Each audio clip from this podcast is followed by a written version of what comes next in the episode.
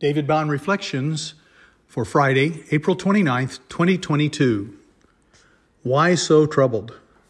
Why do doubts arise? So they drew near to the village to which they were going. He acted as if he were going farther. But they urged him strongly, saying, Stay with us, for it is toward evening, and the day is now far spent. So he went in to stay with them. When he was at table with them, he took the bread and blessed and broke it and gave it to them. And their eyes were opened, and they recognized him, and he vanished from their sight. And they said to each other, Did not our hearts burn within us while he talked to us on the road, while he opened the scriptures to us? And they rose that same hour and returned to Jerusalem. And they found the eleven and those who were with them gathered together, saying, The Lord has risen indeed and has appeared to Simon. Then they told what had happened on the road and how he was known to them in the breaking of the bread. As they were talking about these things, Jesus himself stood among them and said to them, Peace to you. But they were startled and frightened and thought they saw a spirit. And he said to them, Why are you troubled? And why do doubts arise in your hearts? See my hands and my feet, it is I myself. Touch me and see. For a spirit does not have flesh and bones as you see I have. And when he had said this, he showed them his hands and feet. And while they still disbelieved for joy and were marveling, he said to them, Have you anything to eat? They gave him a piece of boiled fish, and he took it and ate it before them. That's Luke 24, 28 through 43. I've been reflecting on a relatively recent discovery. It has to do with the context of the Great Commission and the fact that when the eleven met Jesus on the mountain where he gave us the Great Commission, go therefore and make disciples, some worshiped him. Some worshiped, but some doubted. Check it out in Matthew 28 17. I reflected on their doubt and invited others to chime in as well. Some recognized that the trauma of seeing Jesus die would make it difficult to believe that he was now actually alive. Others suggest that they were perhaps doubting how they could possibly fulfill this mission.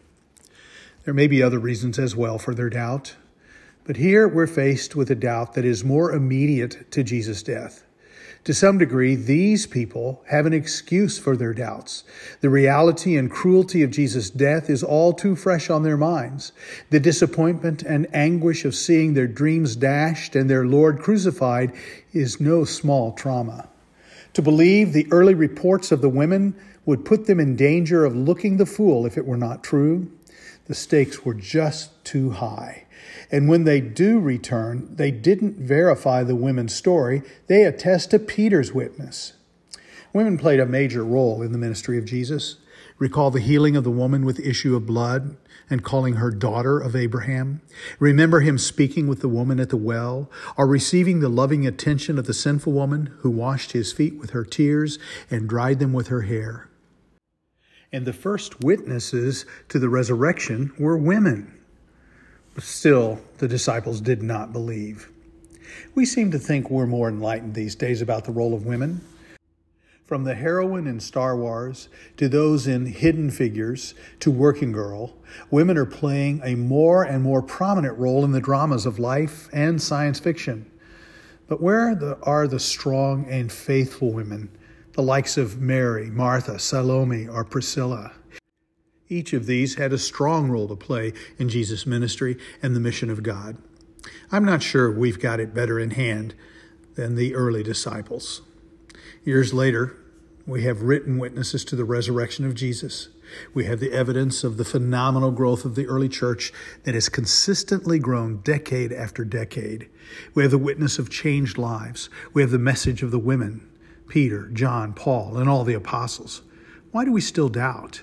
Jesus has really been raised from the dead. Why do we still fret?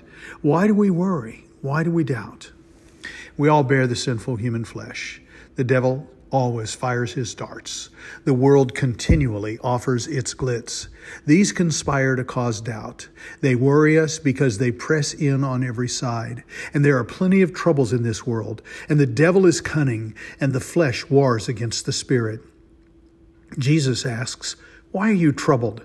And why do doubts arise in your hearts? He doesn't do that because he's ignorant of their thoughts or struggles. He does that to call them to a new place of hope and peace. So the question today is for you and me. Why are you troubled? And why do doubts arise in your hearts? Jesus is risen. The tomb is empty. He reigns at God's right hand. His greeting is peace. David Bond Reflections